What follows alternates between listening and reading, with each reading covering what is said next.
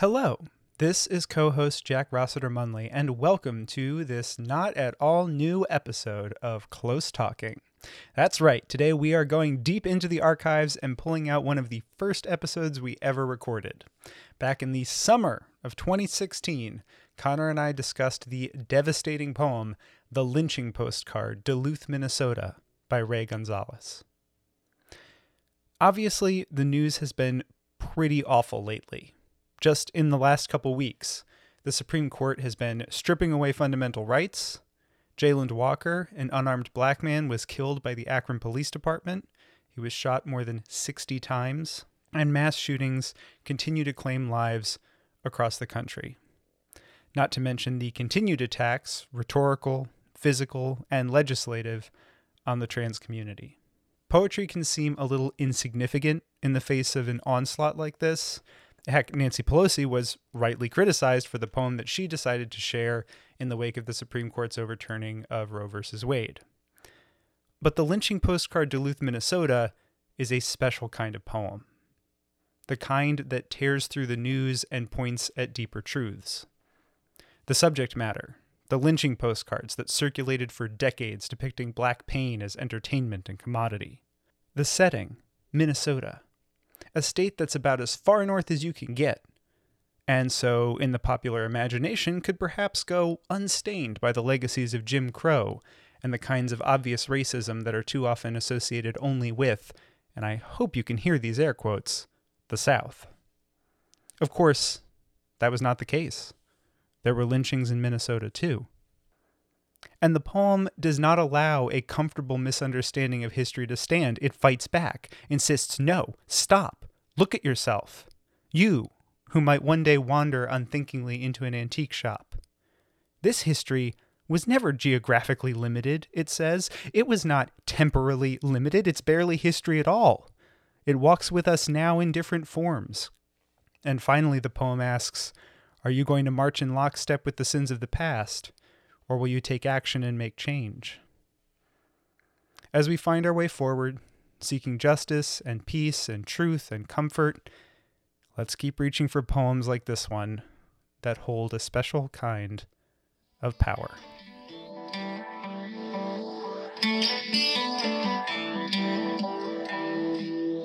Welcome to a new episode of Close Talking. I am co host Connor McNamara Stratton. As always, you can subscribe to our podcast on iTunes or you can follow us on SoundCloud or Stitcher. Today we discuss the poem Lynching Postcard, Duluth, Minnesota by the great Ray Gonzalez. Enjoy.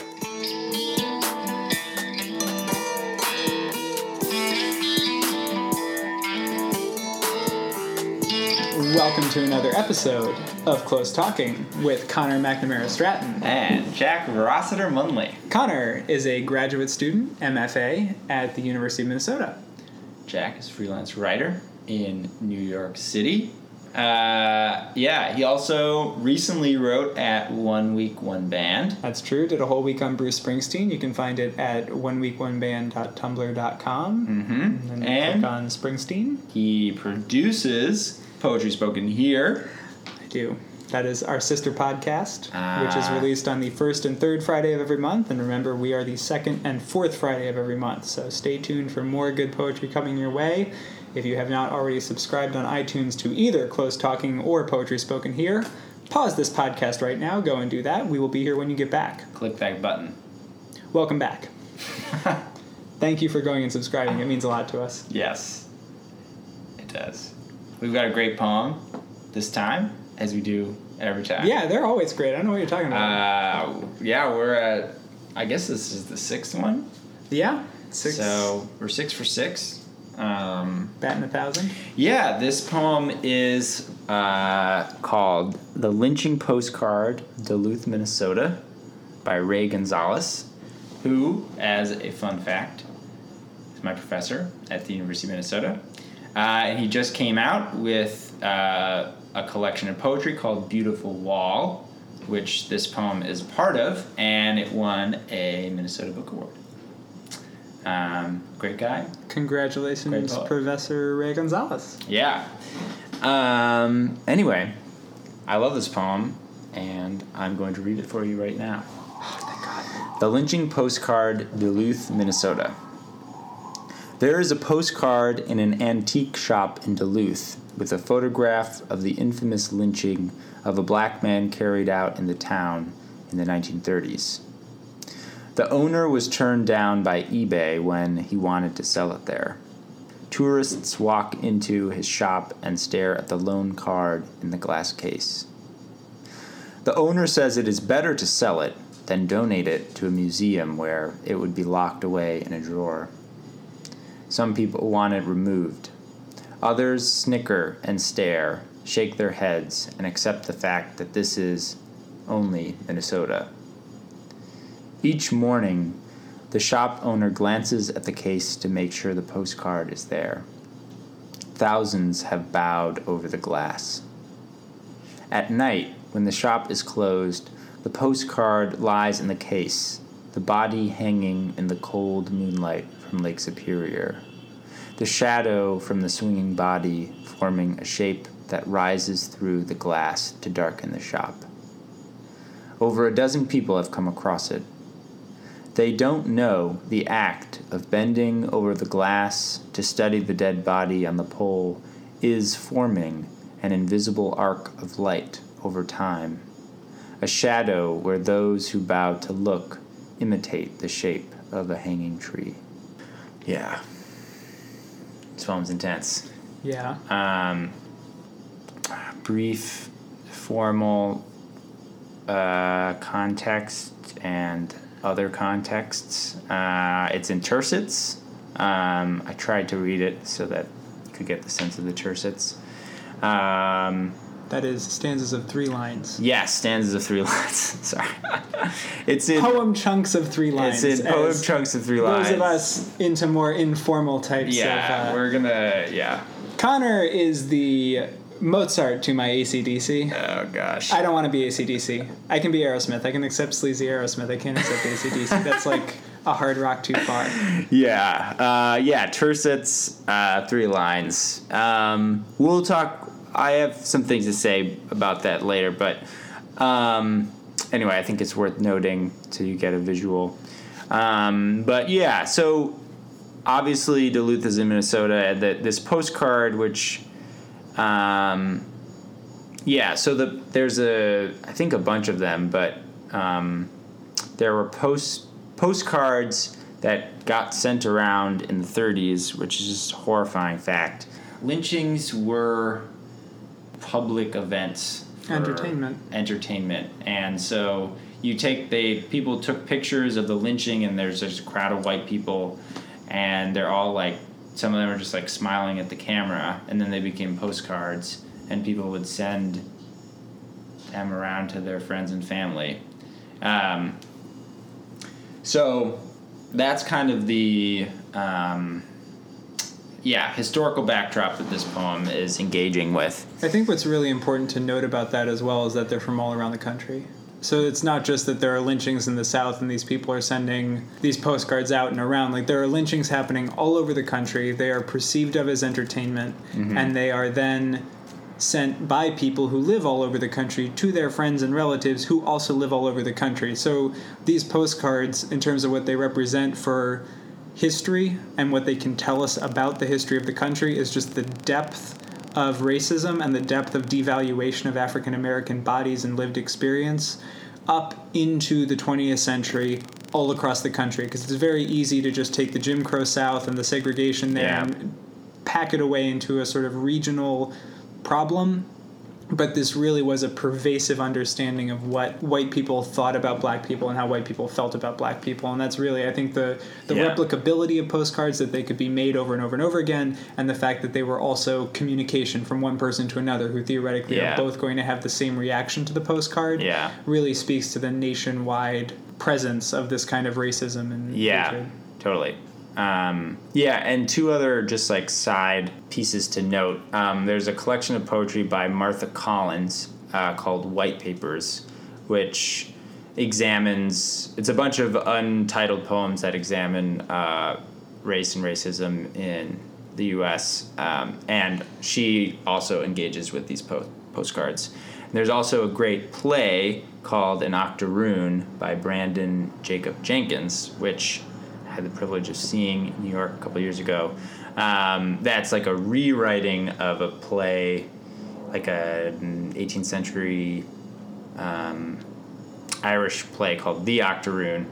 Um, without going too much into it, the new play basically displays one of these post postcards in the sort of fourth act, um, and discusses it and contextualizes it in, in like a really um, sophisticated and poignant way. Anyway, it's just uh, there's a lot of contemporary engagement with them, and this is also one of the poems. But I guess like what strikes me about this poem is I think what Jack was talking about with um, the particular horror of the postcard being a thing is is uh, is really engaged with here at length, which is you have obviously the horrible atrocity of the fact that lynchings were happening all the time, um, and interestingly and very s- sadly, I think at a similar rate as um, police shootings are happening now Oh wow. um, which is very sad.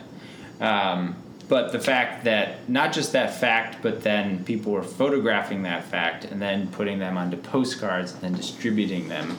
And so I think one of the cool parts about this poem is it takes the physical fact and environment of one of these postcards very seriously and deliberately. So we have a very grounded setting. There's a postcard in an antique shop in Duluth um, in the present day.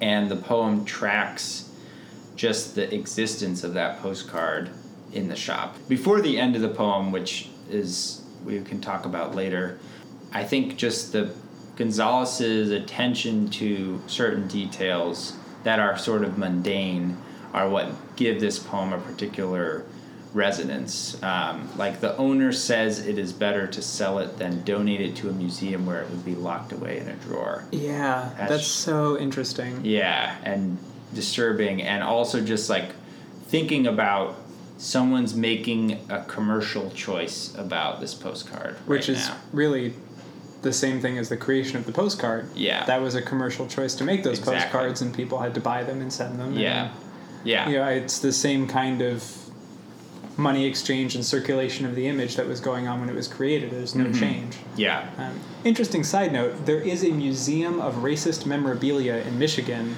that has a lot of these kinds of items in its collection. Jesus Christ! Um, so, in terms of donating to a museum, if you donated to that one, it wouldn't. Be locked is the in a drawer. museum where it would not be locked in a drawer, and the context, the curatorial context, would be one to view it in its proper historical setting Yeah. and to view it critically, as opposed to view it, you know, just as a curiosity or as something that's then going to be sold eventually. Um, Right. which I would not be surprised if the store owner was unaware of, because I don't think many people have heard of the Museum of Racist Memorabilia. I have not. But is it that its is- proper title? That is its proper title. Wow. It is a fascinating place. You've been there? I have been there. It is a really interesting place, Wow. and they try to display as much of their collection as possible. Not all of it, Wow. but they just have a, a little display area, and it's jam packed with a bunch of racist stuff. Right, right, right. And so, yeah, that's the key. That's the distinction that Gonzalez is making. We're not in a setting uh, in the antique shop to view this item critically.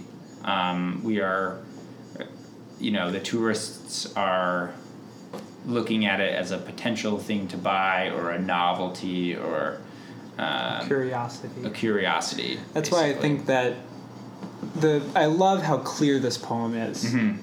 and how straightforward it is in relaying what's going on. Yeah.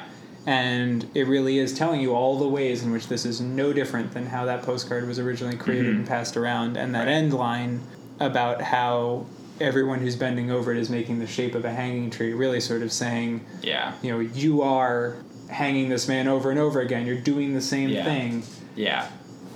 Right. i think that line just sort of throws back on the rest of the poem Mm-hmm. that idea because at first when you have all these people coming through and looking at it some want it removed like it's Yeah. really the story it seems to be telling is of a lot of people coming to look at the postcard and you Right. don't know when i first read when I was reading through it the first time and saw Mm-hmm. the bending over, I was thinking of bending over like in prayer, Mm. and it's almost a commemorative act to look at it. But the setting is all wrong. Mm-hmm. You already know that, so it's a little jarring to think about. And then at the end, he really brings it full circle and lets Yeah. you know it's not commemorative. Even the people who are looking at it and thinking this is deplorable, this is the worst thing I've ever seen. That happened to people who saw these postcards back when they were being created. Mm-hmm. It didn't change the fact that there was an audience for them Right. or a commercial market for them. It Right. just meant that there were some people who were horrified by them. Right. Yeah. The which you I think alluded to the withholding of judgment that happens in the poem and the the keeping to description until the very end. It- It's not until the last five lines when um, they don't know the act of bending over the glass to study the dead body on the pole is forming an invisible arc of light over time, a shadow where those who bow to look imitate the shape of a hanging tree. Um, it's not until those last five lines that the speaker comes out and makes a sort of claim about the reality that he has just described. Um, and I think that the, the clear and the slow, uh, deliberate descriptions um, sort of like uh, they make that claim at the end, you know, powerful and also sort of you you buy it by that point because Right. you've you've been You've been a witness to what's happening. yeah you feel like you know in the middle you're in the shop yourself basically because It really feels like he's contextualizing an experience you've just had yeah in some ways. You know? Yeah. Yeah, the line that really, or the, the stanza that gets me is some people want it removed, others snicker and stare, shake their heads, and accept the fact this is only Minnesota. yeah I know So the beginning of that, Brutal. those first two lines is like, yeah, some people don't want it there. Some people are like, are you kidding me? Like, what is Mm-hmm. this? And then that last line, right because it's that's where it gets a little insidious. Yeah, yeah, right. Because Minnesota has this rep of being just this benign state um, where there's no problems except maybe too much cheese curd intake or something. couple too many lakes per Couple- capita. Way too many lakes. A lot of lakes, a lot of politeness, Right. some very good pie. Right. Also, if it's tourists walking in, it's like, well, maybe these are like enlightened people from the from New York or something, which we are, by the way, um, who are coming to this, you know, s- stupid state. This Flyover. like It's a fly flyover. flyover state. Only Minnesota. It's so cold there. When I moved to Minnesota, everyone was like, "You going to Minnesota? It's so. It's aren't you going to be cold? Oh my god, you're gonna be so cold. You're gonna be Pack your warmest coat, Oh my god! Oh my god. And then when Sarita, my girlfriend, told her bosses that she was moving, they were like, "You're moving to Minnesota? It's so cold." And then she was like, "Yeah, but my boyfriend's pursuing poetry there." It's like you're moving for your boyfriend who's doing poetry. Oh my god, you're gonna be poor and cold for the rest of your life, honey. Yeah, You need to find a nice investment banker and settle down here in the city. That's- Pursue your psychology. uh, don't do that, by the way, Sarita. Connor's a real catch. You'll never do better. Oh, I mean, she was like, I think, you know, I think it's great. He's very talented. And they were dumbstruck. Sarita, you're the best. I love you. This podcast is dedicated to you. Always. All the Single time. All the podcasts are dedicated to Sarita. Oh, she's the love of my life. I actually, interestingly, I also love the stands after that. Each morning, the shop owner glances at the case to make sure the postcard is there. Mm. That's like, I don't know, that's such a detail where you're not, I don't know, when, when people, people, generalization, but like conversations about the postcard is always about just the horrible reference that the postcard makes to a horrible past and just the idea of the attentiveness of this owner to like making sure no one steals it or something and, and treating it like it's you know one of his products When it's it's an everyday action too. It's unthinking, it's unfeeling, it's the Right. kind of mechanical. You walk in the store, you make sure the postcard's there, you check Yeah. the cash register, you put the money in. Yeah. Like, it's part of his daily routine. He's completely desensitized to anything this postcard Yeah. would stand for. yeah He's just viewing it as another like box to check on his morning routine. Yeah. Which is yeah It reminds me of um, Have you seen Hunger by Steve the Steve McQueen? It's about the Irish hunger Yes. strike. So good, but um, one of the really cool like uh, formal parts of that movie is it begins. It opens with this guy who's like one of the guards at the um, the place where they're holding the hunger strikers. I guess they haven't hunger striked yet, but anyway, the IRA. But you don't know he's like a guard in the beginning of the movie. So you the shot the movie opens with this guy just washing his hands and his face, which you see have a little bit of blood on you, but it's like this it's you don't know the context. And then the movie moves into the re- the next part of his day and all this shit happens and he beats the living daylights out of this guy and then like 30 minutes later it basically is the same shot of him washing his hands again and that's like was a really cool directorial move to basically um, impress the fact that this is just daily life all of it is and he's just rinsing his hands and going about every day so that reminded me of that And there's a real horror in that. Yeah. I mean, the Yeah. just repeating these kinds of unthinking actions that have such big moral or ethical Yeah. implications. yeah the banality of evil Right. If ever. if i'm gonna be that guy Yeah. hannah arendt Yeah. No. Be that guy. uh, Give that's us a little bit to of what that guy has to say. I actually have no idea, but she wrote about. That officially made you not that guy. I'm not that guy. I I'm wanna gonna be that guy in a minute. I want to be that guy, but yeah, she well, she wrote about. She was uh, she was writing about the Holocaust. She was writing about that one uh, Eichmann. Is that his name? Um, and the conclusion of the thesis of her book was basically not that. Um, you know, there was this evil scheme to kill everyone, but that normal people were just doing their jobs and in doing their jobs committed genocide. There's a to reference another film. There is the film Doubt.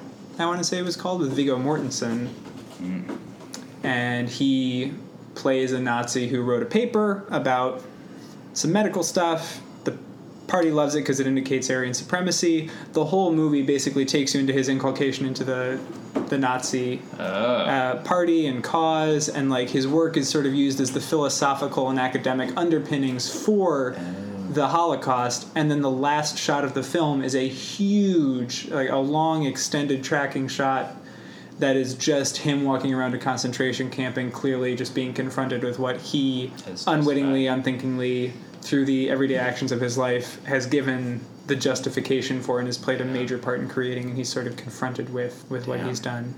In the interest of also not having Connor be that guy and apparently solidifying my place as that guy, as I'm about to be that guy two podcasts in a row, another uh, thing that this brings up is Judith Butler's idea of grievability. That there are certain lives and certain bodies and certain instances Yeah. where death is more grievable. And she talks about this in a lot of different settings, but I feel like it comes up here in the sense Yeah. that this is a, a death. This is a person who died, and Yeah. that person's death has been reduced to a postcard because in the 1930s, black lives were not grievable Right. and it has a lot of resonance now because in a lot of instances of police brutality black lives are still not grievable and if you come out and say that black lives matter that is Somehow regarded as a radical statement Yeah. uh, and at the end of this poem and throughout the poem we're seeing that this life is still not being grieved Mm-hmm. it's being looked at from a distance through glass it's being seen as two-dimensional as the postcard Mm-hmm. it's not being given sort of the full grievability Yeah. that it could have and it ends with these people essentially you know through their viewing in this dispassionate way hanging a whole human again and again and again Yeah. because they're taking away the life that is Yeah. encompassed with this body Yeah. Yeah, and interestingly, the shape of a hanging tree. So it's the tree, they are creating the structure that allows the hanging. So, um, yeah. Yeah, and uh, I mentioned Tercets, back to Tercets. This is a very small point, but one thing that I like about the, the formal thing, and I think this is a small move, nine three line stanzas. The first five stanzas are all their own units, uh, which is to say, the end of the stanza is also an end of a sentence. Yeah, they're like mini paragraphs. And then in the sixth stanza, which begins at night when the shop is closed, the postcard lies in the case, the body hanging in the cold moonlight from Lake Superior. Then we have a stanza, a new stanza, but we have a continuing of the sentence. The shadow from the swinging body forming a shape that rises through the glass to, sh- to darken the shop. And then again, over a dozen people have come across it they don't know the act of bending over the glass to study the dead body on the pole is forming. Then we have a new stanza invisible arc of light over time, shadow where those about to look imitate the shape of a hanging tree. And I think those are small moves, but it's by setting up the first five stanzas to be their own discrete units, and then at a point that's a, I think a thematic shift where the, it's the night of the shop and things get a little less sort of like realistic. Yeah. Uh, where the, the body, shadow suddenly expands to encompass all the people who are bending over, creating Right. a different shadow. Right. The um, stanzas begin to flow together, become less discrete. Um, and I don't think that has like mimetic, like a, a miming meaning or anything, but I think that uh, rhythmically, Gonzalez is shifting the, the rhythm of the poem to signal a thematic shift, which I think works well. And I don't think sort of like draws attention to itself, but I No. think that when you read it, you are like unconsciously being pulled um, after in the cold moonlight from Lake Superior and to study the dead body on the pole is forming into the last stanza. Um, and that, I think that pole generates um, a lot of the poignancy and resonance of the end um, that he has withheld from the beginning of the poem. Definitely. Yeah, it's really interesting that that shift occurs when it does because it is sort of this expanding of reality along with the expanding of the sentences and the expanding Yeah. of those individual verses. Yeah. Great. Let's hear it again. All right. The lynching postcard, Duluth, Minnesota. There is a postcard in an antique shop in Duluth with a photograph of the infamous lynching of a black man carried out in the town in the 1930s. The owner was turned down by eBay when he wanted to sell it there. Tourists walk into his shop and stare at the lone card in the glass case.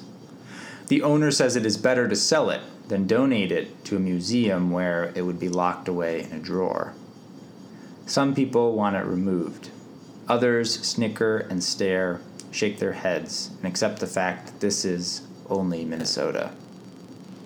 Each morning, the shop owner glances at the case to make sure the postcard is there. Thousands have bowed over the glass.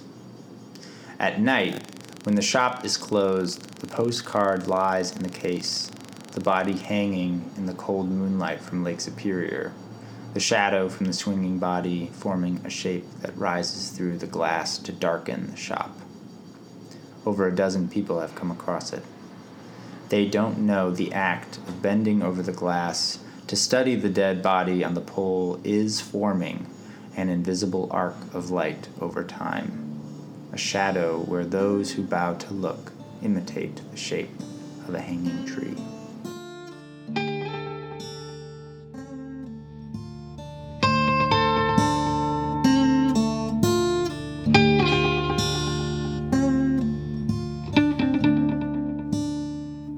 This is co host Jack Rossiter Munley. Thank you so much for listening.